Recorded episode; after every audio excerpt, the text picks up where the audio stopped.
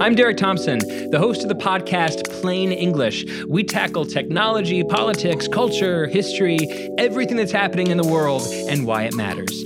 New episodes of Plain English drop every Tuesday and Friday on Spotify or wherever you get your podcasts. This episode is supported by State Farm. Man, I remember when I first got into a car accident, it was pure frustration because I did not have State Farm.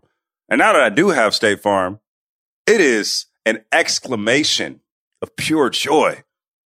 But the only words that you need to remember are like a good neighbor, State Farm is there. State Farm has options to fit your unique insurance needs, meaning you can talk to your agent to choose the coverage you need, have coverage options to protect the things you value most, file a claim right on the State Farm mobile app, and even reach a real person when you need to talk to someone. Like a good neighbor, State Farm is there. Learn more at statefarm.com. This episode is brought to you by Visible Wireless. Want a wireless provider that always brings its A game? Switch to Visible, the wireless company that makes wireless visible. Get a one line plan with unlimited 5G data powered by Verizon as low as $25 a month every month, taxes and fees included. And as if that wasn't already a huge win, you could use promo code RINGER20 to receive $20 off your first month just for listening to us talk about basketball. Not bad, right? You don't need more than one line of wireless to save. Just switch to Visible at visible.com and use promo code RINGER20 for data management practices and additional terms. Visit visible.com. The Visible monthly rate is $25 per month.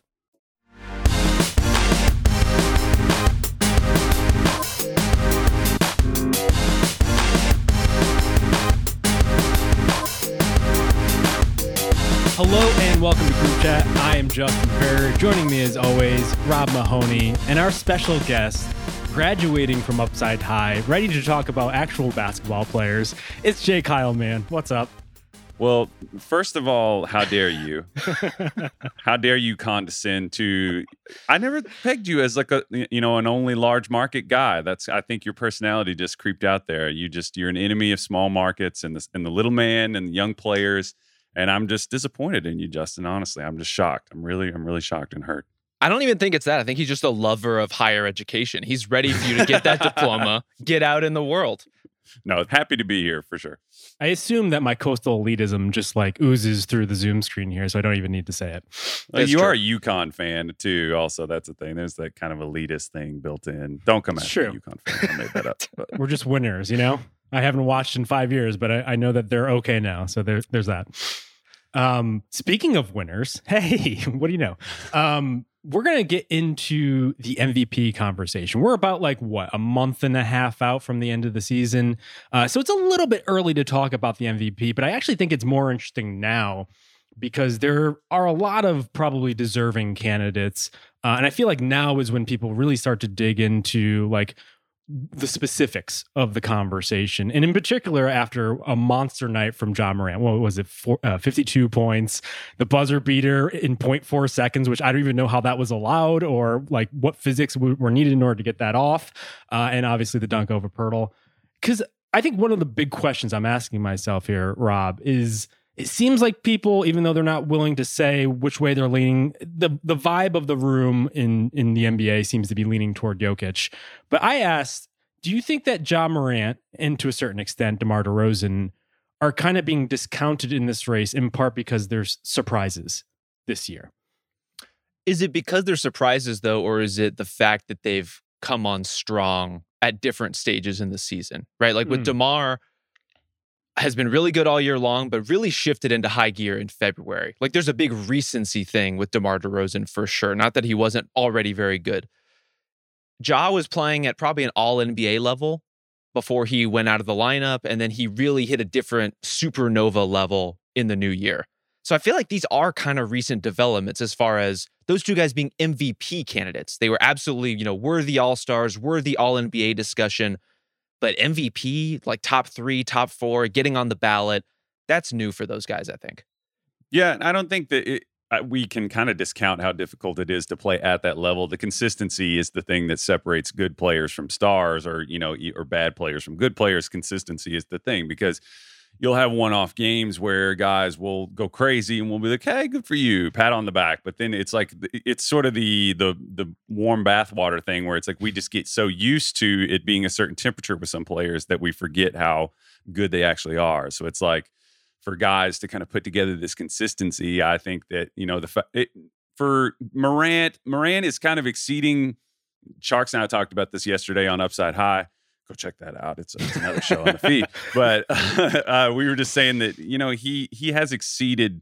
I think even some optimistic evaluations of him that were com- when we were coming into the league, and um, the consistency has been the thing that has made us like continue to be like, oh, like no, this actually is for real. So I think it has an inevitable kind of escalation as a result of them continuing to be uh, consistent. It's a great question though. Like, how much of it is our kind of anchored bias of figure like we think Ja Morant is a particular kind of player. We think DeMar DeRozan is a specific level of player. Historically, we are slow to adapt on stuff like that. And so I, I definitely think it's a worthy thing to wonder, especially as you're filling out the the latter half of your ballot and you're you're weighing, you know, Ja versus Luka versus LeBron versus, you know, CP, whoever you want to throw into that conversation it gets thorny and you, you do have to investigate your own internal monologue over the course of the season a little bit to figure out where these guys really land. Yeah, I think a lot of times we want guys to earn it first, right? You want to see it in the playoffs uh, before you really mint them as on the level of a top 10, top 25 sort of guy. But like, I'm just looking at the statistical resumes and there's just like, you're splitting hairs at this point. There's like, if we're talking about the top four, which like for me personally, I think you guys might agree would be Jokic, Embiid, DeRozan, Morant. And we can talk about anybody else you want to throw in there. But like, I look at this and it's really like, you know, they're they're all scoring in the high 20s. Uh, you know, Jokic is obviously dishing out more assists than some of the other guys. And like they're all their teams are winning all on the same level. And it's just like uh, not to get too meta too quickly here, but it's almost like we know so much nowadays that you can make the case for anybody, especially with advanced analytics and like maybe the misuse of advanced uh, numbers here. And it's just like it's kind of a pick your preference at this point. And I, I just I feel like it would be you know, I feel like we need to like give Morant and DeRozan uh, a little bit more credit. It almost feels like. So you're saying your brain is just like vibrating with all of the information it has internalized over the last four months. That you you've achieved a higher level of seeing through the data to the truth of this thing. Yeah, that's why I bring it to this high council to to really like help me through to guide me through the, these tough moments when we're trying to pick out the early MVP winner. um, Kyle, just in terms of like your look on the race? Like, is it those four guys? Would you bring in anybody else? Um, I mean, uh, there's such a distance between the top two. I think we've had just kind of ups and downs. Like Luke, obviously, lately has been phenomenal. He's just been outrageously good. Um, and then, but you know, Giannis, I think, is in there too, where Giannis has been pretty terrific throughout the year. That's another one where, man, like the ups and downs of Giannis's like last four years in terms of are penalizing him based on that because the two things are, are linked together. You know, if it was just a regular season award, uh, I think we would maybe. It, it's just not because we penalize guys for what they do. I remember when we were doing. I know we're working on our like top players list right now. I don't know if I should have spoiled or leaked that, but tease it. it. Yeah, we were just thinking about. uh Giannis last year, and I just remember he got dinged really hard for for what had happened in the playoffs and I think that those things are just kind of connected, uh, regardless of uh, of what we say or do. They are. Uh, so, but I, I, would throw Giannis in there, and, and like um, if you're talking about recently, I think Luka. I guess LeBron's kind of the person that always just hovers in this conversation. He's inevitable, mm-hmm. like Thanos, I guess. But uh, I mean, I guess we're going to talk more about LeBron. I don't want to jump ahead, but yeah, those are the other two guys that I would just throw in, yeah, off the top of my head. Yeah, I don't think Giannis is just like in the conversation in that capacity. I think he's a top three candidate. For me, it's yeah. it's Embiid and Jokic and Giannis, and then a jump, and then it's okay. Our Ja and DeRozan and these other guys getting into this mix in a different way. Can they elevate past that barrier? Is my big question for the for the latter stage of the stages of the season. Interesting. So, what differentiates the first group with the other two guys? I mean, I, I think you have to go case by case a little bit. So, like for example, let's look at Giannis versus DeRozan. Mm-hmm. Those are two guys who Giannis replicates or eclipses pretty much all of DeRozan's production. So if you want to make a mm-hmm. statistical case, it's kind of hard to start there. And then you have Giannis, who might be the defensive player of the year this season, and DeMar is a guy who you have to hide. And so while DeMar has been great, And I, I just don't think it's an insult to say that he's not quite on the level of Giannis, a two time MVP and reigning champion, you know? I think consistently MVP candidates going forward. I mean, it's been this way in the past, but like it's also I just wanted to say it's pretty wild that we have these three basically center type bodies that are entering still not even entering like the 20 like 28 is typically seen like 28 29 is seen as like the prime range for these Mhm. guys these size and we have all three of them all three international players. I made this point in our like all-star exit survey. I was i had to zoom out for a second and be like this is like we talk all the time about how this is like a modern like smaller league but like what a crazy time for centers just as an aside. Uh but yeah Giannis I mean I think the two-way aspect of it Jokic actually has like gained a lot of credibility as a two-way player as of late. Uh, if you look at some of like the defensive, I hate defensive catch-all metrics because they're really misleading. But I'll go ahead and quote one. Uh, I think that he's he's he's actually kind of come to the top of the league in some of like the defensive like Raptor ratings, which are which are interesting. And uh, I mean that I don't think that that's just like a total whiff. It's an indicator of something, whether it's an indicator of like separation between those guys. I mean, no, he's not the defender that Giannis is, or switchable. But I think the fact that he, these guys are like two way players they're offensive hubs that like carry not only score their own offense, but they like distribute and things. I think that's a clear separator from a guy like DeRozan, who I have a lot of respect for. I mean, real hooper. Can we agree on that? uh, but but I think that's the separator. If you're an offensive hub and you can be a two way player, um, I mean that's that's just an enormous differentiator for me. This is bullshit, but it helps my argument is like the foundation for all of sports journalism. So, so uh, we'll accept that here. Yeah, no, I I mean, it seems like the conversation we're circling is how much do you uh, give a little bit of a boost to the guys who are doing it on defense, and obviously Morant isn't going to contribute much on that, and Durant and DeRozan isn't as well. Um, with Giannis, though, Rob, I'm curious. Just individually, yeah, all the metrics suggest that he's still awesome on defense. But like, how much do we start knocking him for team success overall and defensive success as a team because they are 13th in the league. They're not a particularly good overall defense this year. The Bucks I'm talking about, obviously. Well, it depends on how you accredit that stuff. Like, do we think that the reason the Bucks are worse on defense is because of anything that is Giannis's fault? And I think the answer hmm. to that is no. It's they don't have Brook Lopez. It's they don't have a they have a differently shaped team. As they've had guys in and out of the lineup with injuries. That's the reality of their situation. And Giannis is the you know seven foot total anomaly propping up that operation, not what's failing it ultimately. The the team success thing is interesting because we have these very different perspectives of what the Milwaukee Bucks season has been and what the Chicago Bulls season has been based on our kind of anchoring biases again for what what those teams were supposed to be. They are two games apart.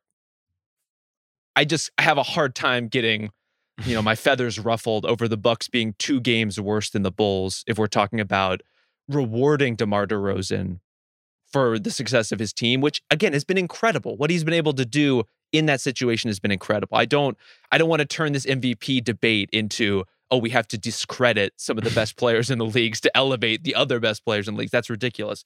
It's just like we're talking about Giannis. We're talking about a guy who can drop a 50 piece in an elimination game. DeMar. DeRozan's really good, but he's not that. and I, it's it goes back to the like you can't disconnect the postseason from the regular season because the Bucks are in a run now going back to you know 2018 I guess was when they started making like serious playoff runs and were like fantastic you know running like the perfect lap like uh whatever it is the uh Ford versus Ferrari thing you know they were they were like really setting out to make a statement in the regular season. And, you know, they did that a couple times and hit a wall in the playoffs. Well, it's like they got over that hump. They've had several years in a row now of playing like lots of games in calendar years. And it's it's like, okay, yeah, they're they're behind Chicago. Okay. That's just like that's what like repeat championship teams do. They have to kind of you can't go balls to the wall constantly year after year after year. You it's like I, I'm willing to give them a little bit of uh, of slack, you know, on that front for that for that reason. I think, and like what Rob said is true. Like their inconsistency in terms of Giannis's defensive kind of interaction with a def- with a defensive anchor is really important to their defense because he's so good and so switchable that it's nice to have that rim protector to come in there and to kind of clean up. Um, do you remember from like Arrested Development? There was this part where like anytime the cops would show up, there'd be a dog pile and then there'd be one person who would come in after the dog Yes. pile with the on. with the Billy Club. I was like, that's kind of like what the Bucks defense is like. It's like, okay, it's like they're gonna stop you, but then they have this big who's gonna swoop in after Giannis has made like a crazy great defensive positional play and and hit them with the hit them with the Billy Club at the end of the possession. And they've lacked that, and I think that's made a big difference. Yeah, see, this brings me back to Morant though, because what we're saying is we're giving Giannis and the Bucks credit for their past success, where this is a, award about the regular season. And I, I just look at the standings here. It's like at a certain point, like I do think this has to matter a good deal in the conversation where the Grizzlies are 43 and 20 right now. They're now a half a game behind the Warriors for second best record in the West and the second best record in the NBA. Like how much like shouldn't we be uh, applauding that and the best player on that team rather than like giving Giannis the credit for saving himself for the bigger goal at the end of this big race, right? To clarify, this is not a lifetime achievement award. Giannis is averaging 29, 11, and It's true. 6. Like, I think even if we like remove the playoffs from your memory, just look at what their play has been this season. Giannis has been better than Ja Morant. That's not a narrative thing. That's not like our, again our past biases hovering over us. Giannis is a better player. He's a two-way player. He is a dominant force on every single possession. Ja Morant is wonderful. He, but he's not 6'11 affecting the ball on both sides the way that Giannis is. He's just not. But offensively, I mean, I, guess you kind of have to like grade on a curve here. We, we're not expecting Ja Morant to be a like destructive defensive force. He's playing the role that he's assigned to his individual team. It just so happens that he's like surrounded by a, a pretty good defensive team and Jaren Jackson and all those other guys. Like I, I would argue what he's doing like just rises above what he's expected to do. And in some level, like that has to matter. It does matter, and it'll get you first team All NBA guard. But like if you're if you're grading guys relative to their role, like let's mm. get Robert Williams into the MVP conversation. Right. I, I just think Morant's offensive, like just repertoire, his bag, as the kids say, is just one of the most unbelievable things in the league right now. Just the, the craftiness he's displaying at the rim is like like prime Kyrie.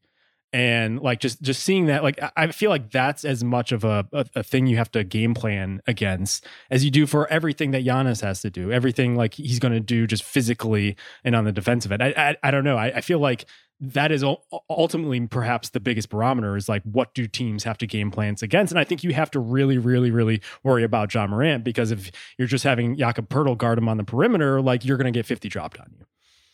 Yeah, and I think some of this is stylistic, like the way the regular season games are played. I think that in a playoff series, you know, of course, Giannis and Ja kind of run up against some similar things. Um, it's it's interesting what you were saying just about like like entering in like aesthetics and like his appeal. Was I was I hearing you correctly on that? Just like that almost sounded like should we have like a pop movie in the Oscars type thing? I don't I don't know. I mean, if you're looking if you're looking at like what Giannis does um, as it applies to winning. I mean, like Rob said, I think it's just wider spanning. Like it, it sucks that we get in these situations where we're like, well, it's not Morant, therefore Morant has to, you know, sit on the trap door that falls to hell. Like we just we hate him now. It's like no, it's like Morant's fantastic. He's been unbelievable. Um, but yeah, I, I think Giannis is like the range of his impact is just it's phenomenal. Like, and, Mhm. and I and I agree that I don't think that there's I don't think that we're suffering from lifetime achievement. I, I think that we do have to factor that in whenever we're looking at what the team's doing. I think it's just like I don't know. This lives in the space between like not we're not going to like overly penalize his team for what they're doing, but we're also giving credit to these other teams for what they're doing, and it just kind of falls in the space between, and then we and then we measure them. I don't know. It's it's it's complicated. It is. It's just really complicated. Thank you for opening my mind to the fact that Ja Morant is the NBA Spider-Man No Way Home. Incredible, incredible he is kind of. Spider Man too, like It's in a true. way. You know, Bendy flies around. Yeah. Uh, so, Rob, who do you have at the top of your list? If you have those three bigs, Jokic, Embiid, Giannis, do you have Giannis one? No, I increasingly find myself falling into the Jokic category here. And some of it is just like, I, for me, it's really Jokic and Embiid, and Giannis is kind of the third guy in that conversation. And when you start comparing Jokic and Embiid specifically, when you stack up their cases side by side, I feel Embiid ge- getting boxed out because Jokic has been a more efficient player this season. Much more efficient on twos, all the big man stuff for starters, in part because he's been he's having one of the most efficient two point shooting seasons ever. Mm. He's just as good as Embiid from three, for as good as Embiid has been from that range. And for as much as Embiid has improved as a passer, you're comparing him to the best passing big man we've ever seen. And so if Embiid were head and shoulders better defensively, if the Sixers were dramatically better than the Nuggets, I could see the case. But Jokic has been the most comprehensive shot creator in the NBA all season long. That counts for me. And what, like, again, the edges over Embiid are where that conversation starts to tilt. I think it's it's difficult too to when we go into these conversations, we always have to kind of agree to like a shared philosophy of what is valuable. And it's like, Mm. yes, like if you just look at like total balance of like shot creation, like Rob said, Rob said all those things, and it's like that makes total sense. But it, but really, it, it, I was thinking today about like we do like to think of basketball in this idealistic way where it's like, yes, you score and you pass, and the, this is the correct way to do it. But it's like at the end of the day, if the ball goes in the basket, you know, that's like that is the goal. And it's like, do we really penalize Embiid for being such an incredible foul generator, for being such an incredible, like just powerful presence? And it got me thinking about like the 2002 Kings Lakers series, where we all year people praised the King, that Kings team for being like, it was like ball movement. This is fun. This is the way it should be done. And then they get into the playoffs, and the Lakers, another team who were like kind of laying around, just like, okay, now we got to get up. They were the, the lazy lion in the cage. Like, now we got to get up and, and hunt. Um, and then Shaq averages like 30, you know, 35 points and just puts them in the basket. It's like, at the end of the day, I, I'm just like posing this to you guys. It's like, should, do you do you think that we should should we have like a shared philosophy about this? Does it matter, or or you know, in that dynamic between Embiid is Embiid is Embiid so good or good enough at what he does that he could ever overcome like the balance and the widespreadness of of what Jokic does? Like, if that makes sense, uh, the shared philosophy thing I just think is interesting. He's absolutely good enough. There's no question about that. Like Embiid would be a totally worthy winner. But when you're talking about like the again, the aggregate impact of that kind of scoring that you're talking about, the fact that he can score on pretty much anyone, that he can get buckets, they can get free throws on pretty much anyone, that should show in the team's offense when he's on the floor, for example. And the Nuggets are a better offensive team when Jokic is on the floor than the Sixers are with Embiid. And I would like to read for you the players who have played with Nikola Jokic the most this season because they are Aaron Gordon, Monte Morris, Will Barton, Jeff Green, Austin Rivers, Facu Campazzo. There is not a Tyrese Maxey level player in the bunch there, much less a you know Tobias Harris, much less now going forward James Harden. The Yeah, I- Campazzo high is coming after you, number one. yeah, I was uh, gonna say. Um, yeah, but I mean, it's not like Maxey's on the level of of like Kyrie Irving. You know, it's not like he was playing with a with a big three while Jokic was just toiling with like the first LeBron era Cavs. But you know who he ain't, and I say this with all due respect, is Jeff Green. Like Right. this is the reality of what the Nuggets' day to day life is, and that's a a team that's on a 48 win pace. That's Yeah. an MVP season, at least an MVP level season, if you want to give it to him or not. I think this is where it almost becomes a race to diminish the other best players supporting cast. Like, and it becomes a really weird conversation. It's almost like you want them to play with good teammates, but not great teammates. Yep. Um, and I think this gets increasingly complicated for Embiid from this point going forward because now he is playing with James Harden, a recent MVP winner. And I do wonder how much we're going to start to diminish whatever Embiid does, especially if stylistically it's going to be an absolute slog for everyone who tu- who tunes in. Um, like how much does Embiid kind of like sacrifice the MVP in order to be a bigger factor in the title race? I don't know that I don't know how much his numbers are actually going to take a, a, a hit. Uh, I was I was going to say like if you compared, um, I wanted to say something about Jokic too that he you know he's plus twenty two point five, which is even higher than last year. So I mean that's pretty impressive. But I also was curious, like what would happen if these guys switch teams? Like what what would what would the Nuggets look like with Embiid? I mean that's a question. There's a lot of stuff wrapped up in that. I mean you you make roster decisions based on what you have, but I feel like you could. I'm going to talk out of two, two sides, both sides of my mouth here. I know that like the philosophy thing, I I think that like total impact on winning, total impact um, on on sh- creating shots, good shots, and then being able to score in a variety of different ways. I mean, Jokic is one of the most skilled players on the planet, regardless of size right now. Um, and I think that you could plug him into any time, any team in the world. I, I, he's one of those just people that adjusts value. LeBron has been like this at different times in his career, where you can just plug any piece into them, and and their previous value is bumped up just by playing with him because he enables people that much. So he's he's number one for me right now. This episode is supported by State Farm. Man, I remember when I first got into a car accident, it was pure frustration because I did not have State Farm. And now that I do have State Farm, it is an exclamation of pure joy. But the only words that you need to remember are like a good neighbor, State Farm is there. State Farm has options to fit your unique insurance needs, meaning you can talk to your agent to choose the coverage you need, have coverage options to protect the things you value most, file a claim right on the State Farm mobile app, and even reach a real person when you need to talk to someone. Like a good neighbor, State Farm is there. Learn more at statefarm.com. This episode is brought to you by Visible Wireless. Want a wireless provider that always brings its A game? Switch to Visible, the wireless company that makes wireless visible. Get a one line plan with unlimited 5G data powered by Verizon as low as $25 a month every month, taxes and fees included. And as if that wasn't already a huge win, you could use promo code RINGER20 to receive $20 off your first month just for listening to us talk about basketball. Not bad, right? You don't need more than one line of wireless to save. Just switch to Visible at visible.com and use promo code RINGER20 for data management practices and additional terms. Visit visible.com. The Visible monthly rate is $25 per month. This episode is brought to you by Nissan.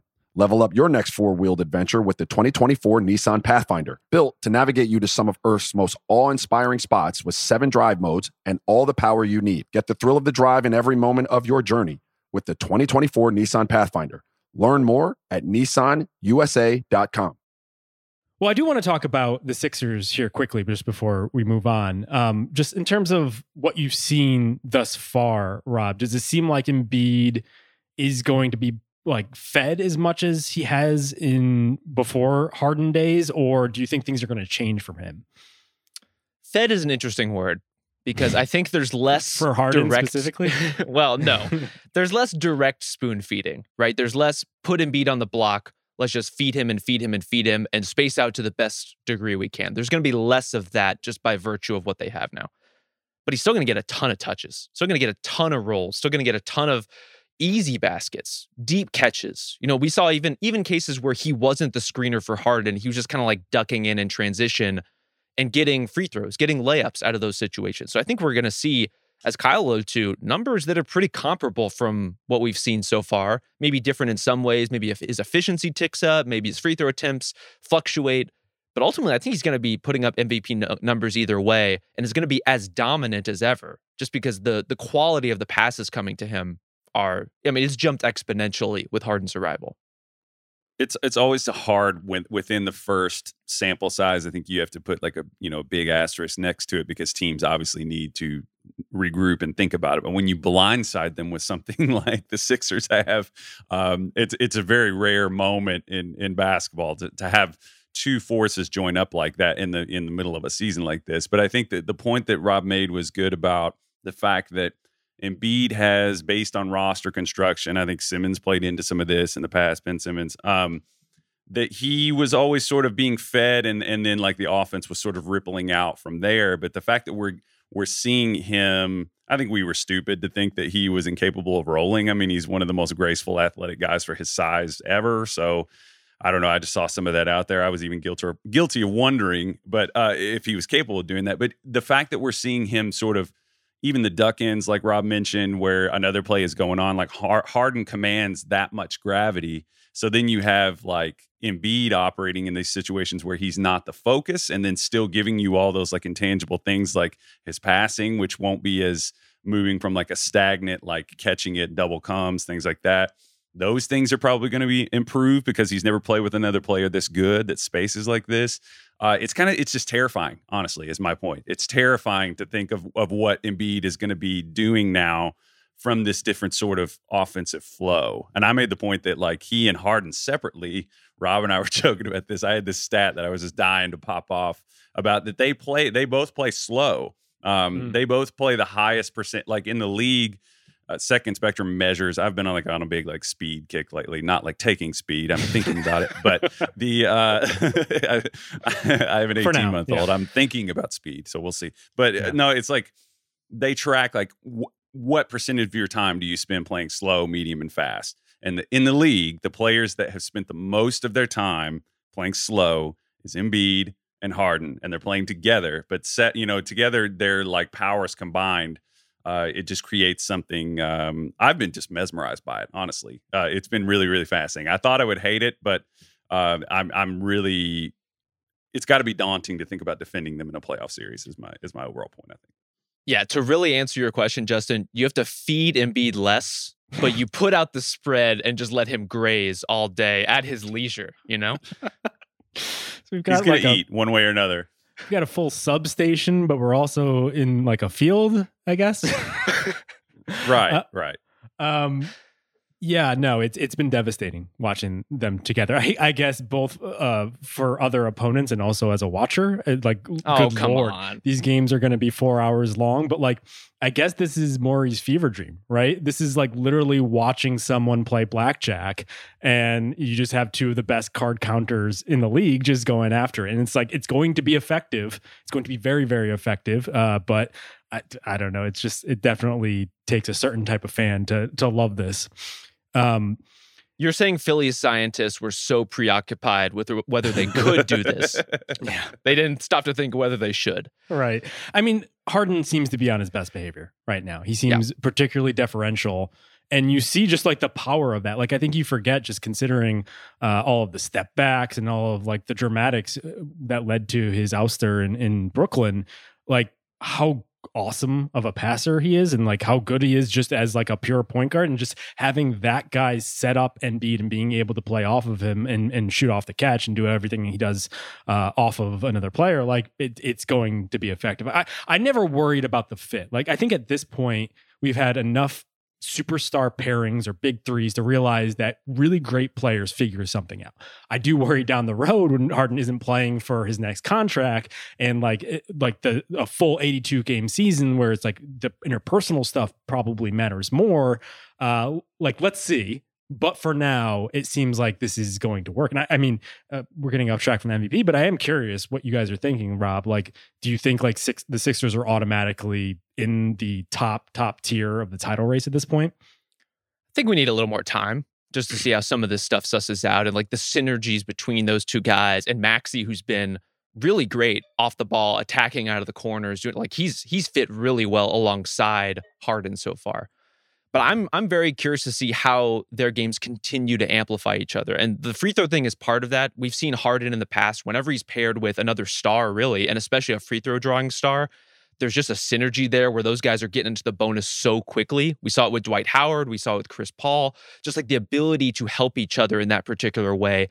And now it's almost reversed, where before it was like Harden was able to draw so many fouls on the perimeter earlier in his career by just ripping through guys, he could help his teammates get to the line later in the bonus.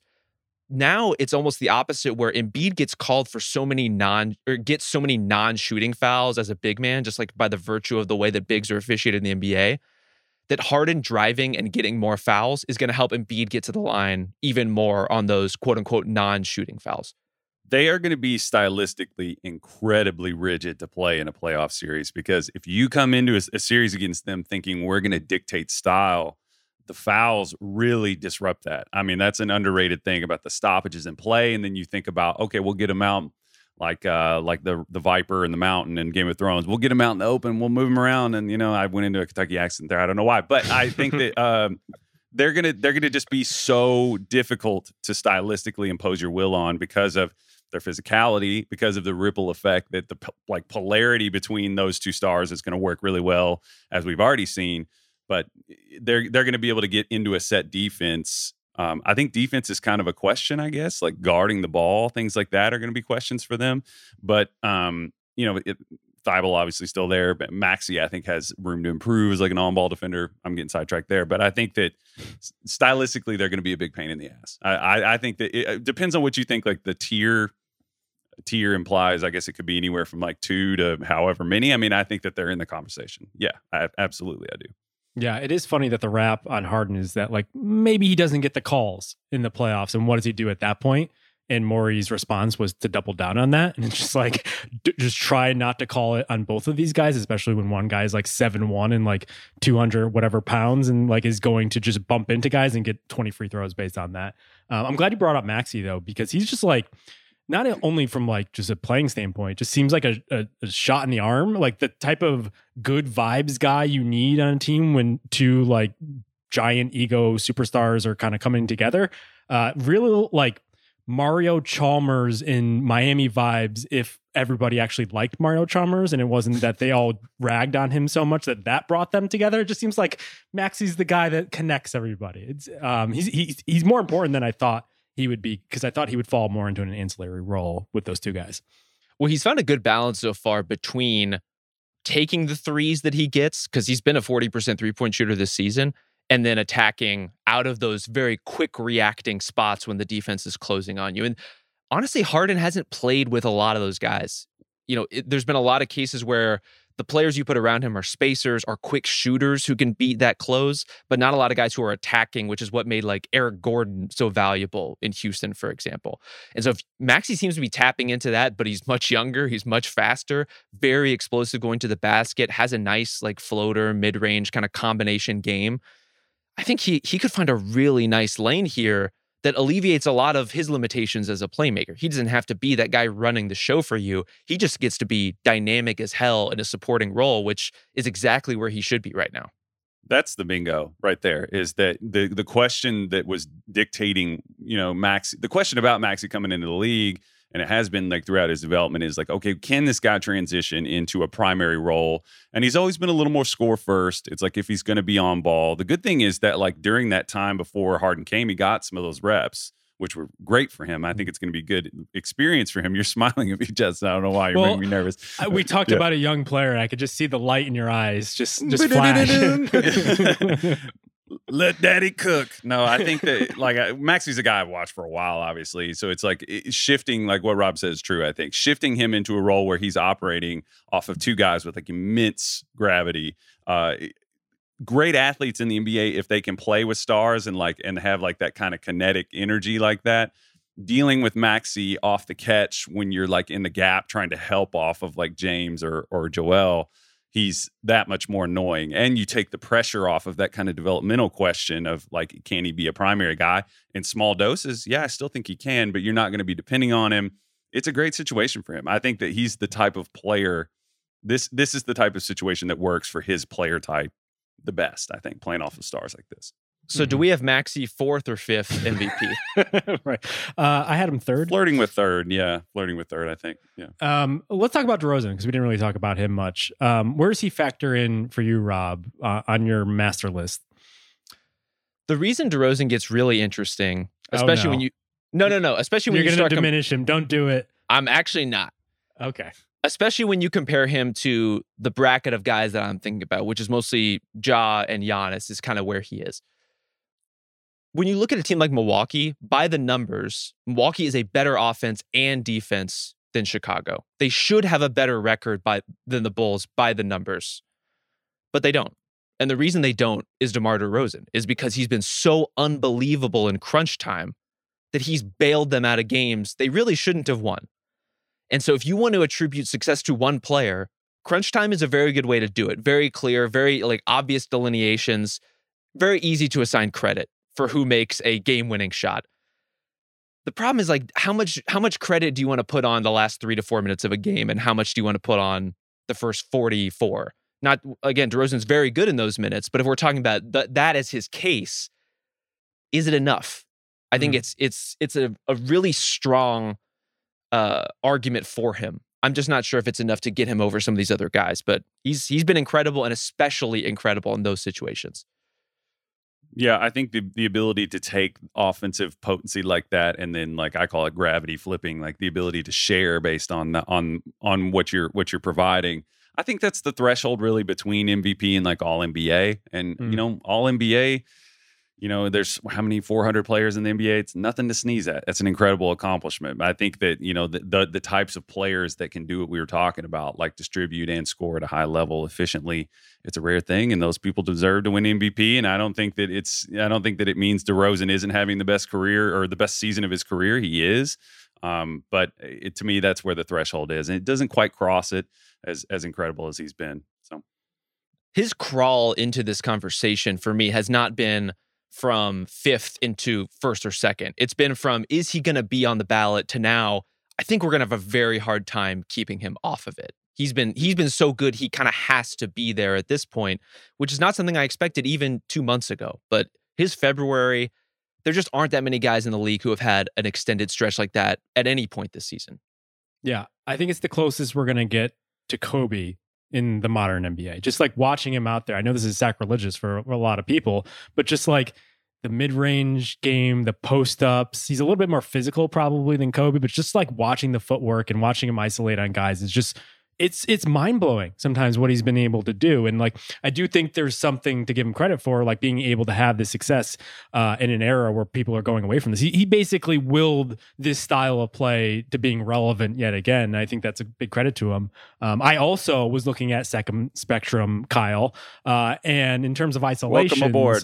i know uh, DeRozan is best in isolation points per chance among the 20 players with 300 plus isolations, which is better than Kevin Durant. So he's he's literally the best isolation player. And I do think there's something you, you have to give credit to for the best player who can score one on one against anybody in the league. And like for that reason, he's definitely on my ballot. But I, I think you guys bring up some some good examples of, of why he didn't. And it's really tough to make this case also, like after the Bulls were kind of blitzed by the Heat uh, just the other night that's probably where the bigger context comes into play, right? Where it's like, yes, I, I do want to give Morant probably more credit than some other people, but like I, I do think if you're looking at the big scheme of the league, like the Grizzlies probably have a good chance, if not like just a, a small chance of making the Western Conference Finals. I don't see the Bulls at that point, especially because a lot of guys are hurt and whatnot. But like they're a good story for the regular season. I don't know if we start comparing them to some of these other teams, they're on that level.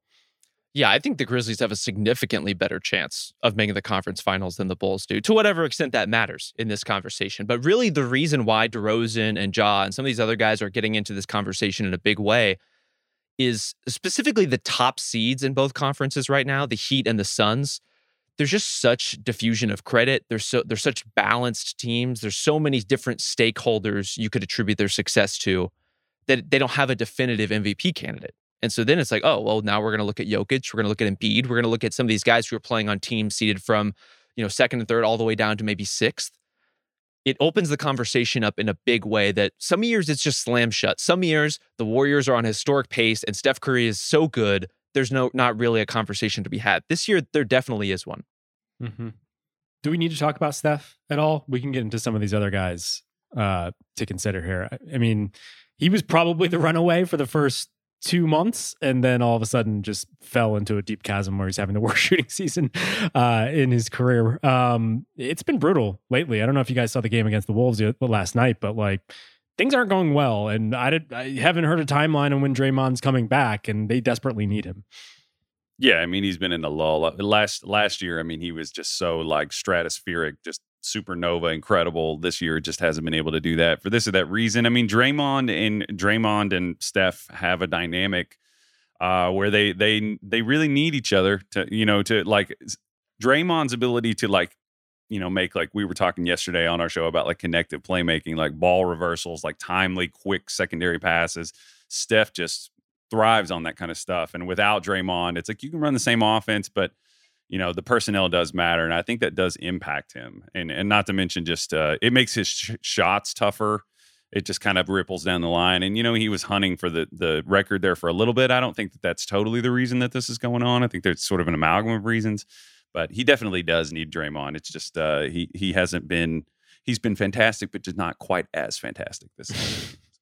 Well, especially when you get into the other guys who could get into this conversation. Like if we want to throw LeBron in there, which I think he's a, you know has has a decent case to get in on the back end of the ballot, and then Luka especially, who's just been sensational over the last month or so to the point where he he might make a run at the Ja Morant, DeMar DeRozan tier of players if he continues to not even on this pace. That would be unreasonable to expect, but anywhere close to that, he could be in that in that group.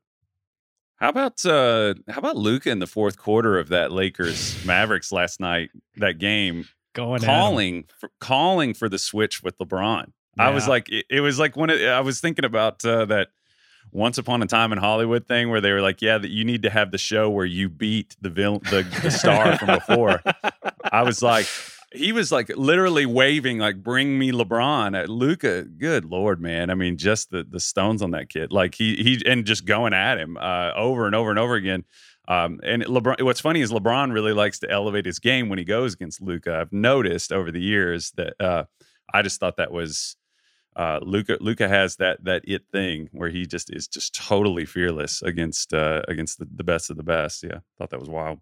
Yeah, he has the opposite, I guess, problem as Steph, where it's like he had such a slow start. Like, do we forget about the two or so months where we're like everyone was talking about how much he needed to play into shape, uh, and, and like recognize the brilliance of like what he's doing. Basically, when they got rid of uh his most talented team and just surrounded him with a just a bunch of average guys to fill out like two lineups worth, it's just like it's it's wild. Um, and on the other side of that, like part of LeBron's case, I think, comes down to like the roles he's been willing to accept while all these injuries are occurring around him, in particular playing center when they need him to desperately. Uh, and but like when you see it there last night, it's just like uh, it's really hard to be like, oh my god, he's playing center on defense. Like what a sacrifice! And then seeing just like him just getting absolutely cooked on the ball, and it's just like maybe not anymore. I think you just made an argument for Luka though, which is the real MVP is the guy who enjoys his summer. Yeah, I'm on. I'm not going to let it fuck my summer up. That whole thing. Yeah, I mean, it's like one of my friends made the point. Uh, my buddy Ben Taylor, who runs the site, but I, I have to credit him because I'm stealing this.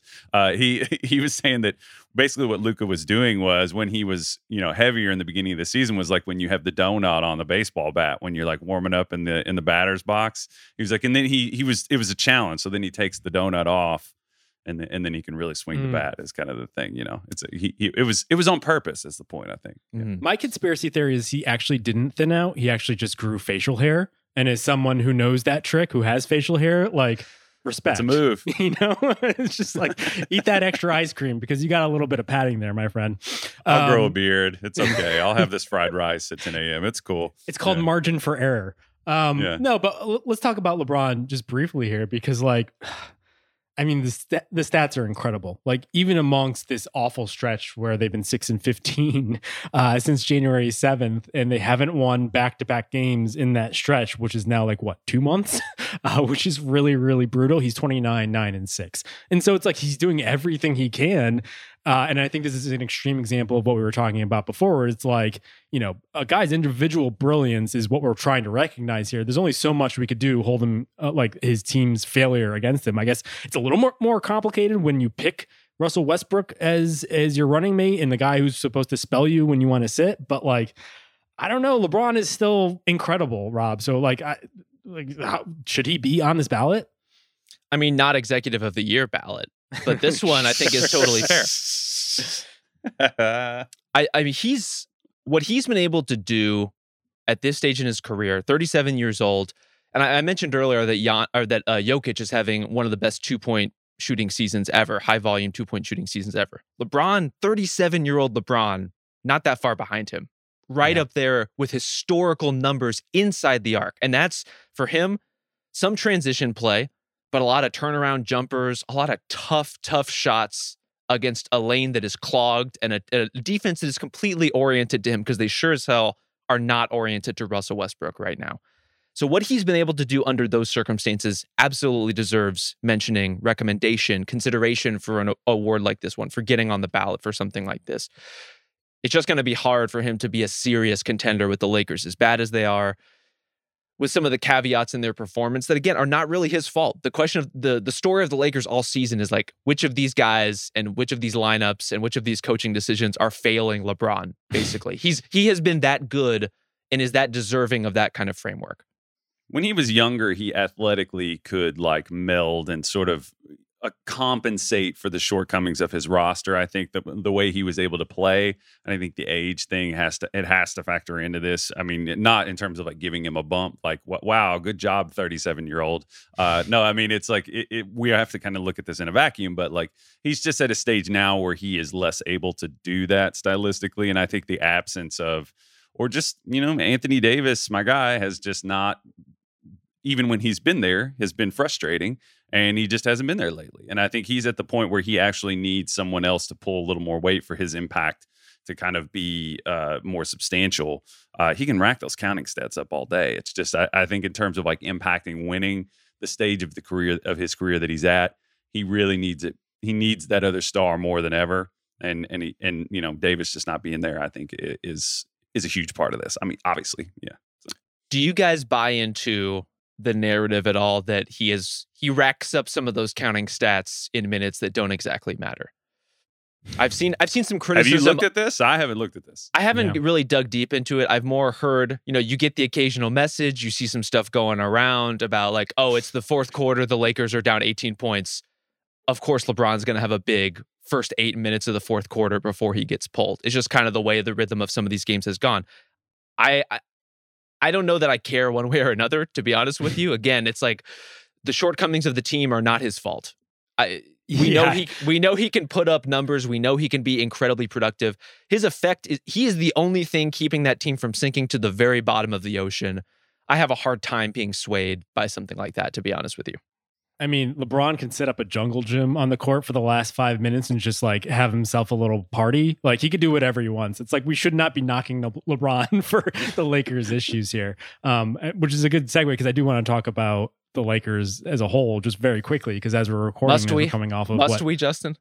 Yeah, no, because it's just too delicious. Um, I think this is what third straight loss coming out of the All Star break, uh, and Russ looks somehow worse than ever before uh it's really really bad. I, I know like there's been a lot of talk of russ accepting kind of like a draymond role uh, the ringer in particular has been driving this bus but like i'm watching and i'm like russ isn't even draymond on offense man. They're, he's just like walking into these these pull-up jumpers and they're just completely off the mark. He was 5 for 17 last night and 0 for 4 from 3 only taking two free throws, like not even getting to the line in order to generate some easy buckets. So it's like he's c- clearly on tilt. He's talking about it in post game pre- uh, press conferences where he's just like he doesn't know what's wrong, but it's on him, and like it's getting sad at this point, Kyle. And and, and so I, I almost wonder like would it be better just like not playing him if only for like a week or two just to get him like back on track? Oh, I don't know about like the not playing him. I I mean. It, it's just going to be such a massive story if you don't, obviously. But then, you know, there's they don't really have many options either. It's like you either I, I think rolling the dice and hoping that he can I, I, that he can return to some semblance of form. I never enjoyed the the semblance of form in the past, so it's not a win for me either way. But I think that there is a difference between playing like skill development and playing on the ball and offense is either either you're scoring or you're passing to somebody else. There's a difference between that and playing off the catch and making those little passes because you have to kind of do the other things and you also have to do those other things like you know you have to pull defenders towards you as like a credible shooter which he is not. He's like the worst volume three point shooter the most parroted stat of the past 10 years maybe but you just think he just hasn't been able to to assume that someone could jump into the Draymond role and be that sort of fulcrum playmaker is to you know Draymond's able to do that because he's so efficient at, at like knowing what are his shots that is just famously Russ's thing. He just doesn't know what his shots are. So in order to be have a high impact like that, I just don't think he's going to be able to do it. And I don't think they ever should have traded him to begin with. When I saw the trade, I was horrified. Um, mm-hmm. and and we talk about like is is LeBron responsible for the offense? He man, he can't help it. He's on this crappy. I mean, on some level, based on what you hear, I mean, is he not kind of responsible for the situation he's in? I ask you guys. Jeanie Buss well, says yes. I mean, definitively. Let's talk about that Draymond role thing for a second, though, because Kyle, I think you zeroed in on something that's pretty important about whether players can really adapt into that space if they haven't done it for the majority of their career. Which I think even that question probably glosses over the fact that Draymond Green is like a 99th percentile NBA history processor of basketball mm-hmm. in terms of what is happening on the floor asking anyone to be him is unfair. Unfair mm. to the role and the circumstance. Like we can say, oh, this guy could be a short role playmaker for us. He can do some of these things. He could be a Draymond in some capacity. But even if we're just talking about offense, Draymond's worst side of the ball by far, what he sees on the floor is different than almost anybody out there. And the contrast with Russell Westbrook could not be more stark, as as Kyle laid out. Yeah, that was the thing that jumped out at me last night. Like he's he's been off the mark with his jump shot for a very long time, but some of the passes were just dumb. Like he was just doing things. I'm just like, what is going on here? He's almost like he's on tilt, and and the post game press conference kind of alludes to it, where it's just like maybe he's just in a bad space at this point. Um, but I don't know. Yeah, I, I, never figured that would be something that you would be overly concerned with with Russ. There's just so many things that come before that. You're like, oh, at the very least, you know, you can make a couple of nice passes a game, but like it was brutal. But not all passing is created equal. Yeah, I think yeah. that's something that we we get into too easily. Is like there's guys like LeBron, guys like Jokic. They can pass from anywhere. Russell Westbrook, for his entire career, has trained himself going 100 miles an hour downhill very good at finding his shooters, finding dump off passes, you know, throwing it over his head to a trailing alley oop dunker behind him. Very good at that stuff historically. But now you're asking him to pass from a completely different space on the floor in a lot of these situations, totally different context without the athleticism he used to have, the burst he used to have. He's not drawing defenses the way he used to. He's not even playing the same game anymore, frankly, from the player he was earlier in his career and the circumstances from which he was passing. Yeah, and to be to be the type of pastor that we're talking about, like to be that to do utilize those like you know, he talked about on the JJ Redick podcast about like he was obsessed with ball reversals. You can see that, but in in order to like capitalize on ball reversals and things like that, you're gonna need eh, eh, you're gonna need a roster a that has a lot of shooters, a that has a lot of cutters. You're gonna need to have a lot of movement, well, they go out and sign a roster with dudes who are like all as old as me. I mean, it literally is like the same age as like my pickup group. It's like, uh, so I'm just saying it's not a roster built with like movement and cutting in mind. So I, I think that that all those things factor in. I think maybe ideally they thought, you know, in in these stints where LeBron is sitting, like we were talking about, Russ can come in and just kind of be a version of Russ in the past and uh, the roster it just isn't really even built for that. So it, it's all these things they affect each other. It's inevitable. Kyle, are you like the Malik Monk of your pickup group? I could see that game for you. Um, Are you more like the Russell Westbrook of the pickup? Uh, I'm a shooter. I've evolved into accepting that I can't, you know, just you know, jack them up as co- consistently. But um, I like to shoot. Yeah, I'm a shooter for sure. okay, Rob, what are you? I'm a little of everything. I'm an I'm an everyman. I'm also a person who hasn't played pickup basketball in two years. Uh, so we'll see when I get back out there. Right. So you send you us some tape. Yeah. yeah. Um, all right, let's let's wrap this here. Uh, so Kyle, just you want to run down like your in your mind ballot early, real quickly. Like, would you have Jokic one? I believe you said. Yeah, I, I think I I was just devil's advocate, advocating, whatever you want to say, uh, call that for for the discussion. I think it's just an interesting overall discussion in terms of philosophy, but for me personally, I really value like floor raising players that you can plug in any situation. And I value two way impact a whole lot because that's just that's basketball. Hey, shocker, coaches do too. Uh, and uh, and I think Jokic is a really, really special player. So is Giannis, so is Embiid. And but I but I think that for my philosophy of, of, of basketball, like Jokic has just been incredible, and I think he's been special, and he deserves it at this point. That's my that's my take. You heard it here first from Kyle Mann. Ja Morant, DeMar DeRozan, not special players. I'll just say exactly. this. Direct it, quote. If the Grizzlies get into two in the league with a bullet, I think this becomes a very, very interesting conversation. And that's the way that this thing is trending.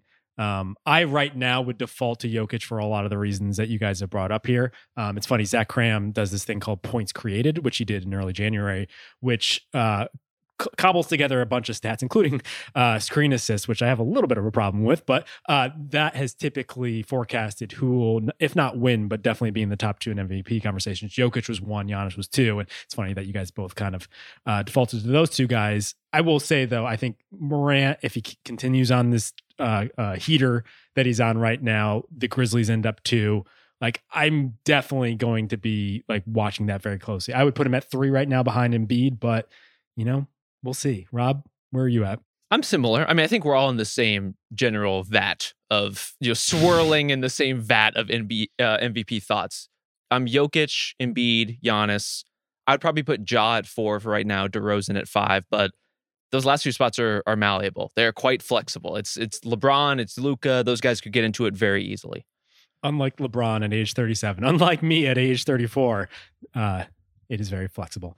Um, all right. Thank you to J. Kyle Mann for joining us this week. You can catch him on Upside High every Tuesday on the Ringer NBA show. Yeah, every Tuesday uh, we talk about the the youth movement and uh, and all that jazz for sure. Not much stuff about the actual Utah Jazz, but you know it's uh, all that jazz. there you go. Uh, thank you to associate producer Isaiah Blakely. Uh, we'll be back with Waz next week. We'll see you next time.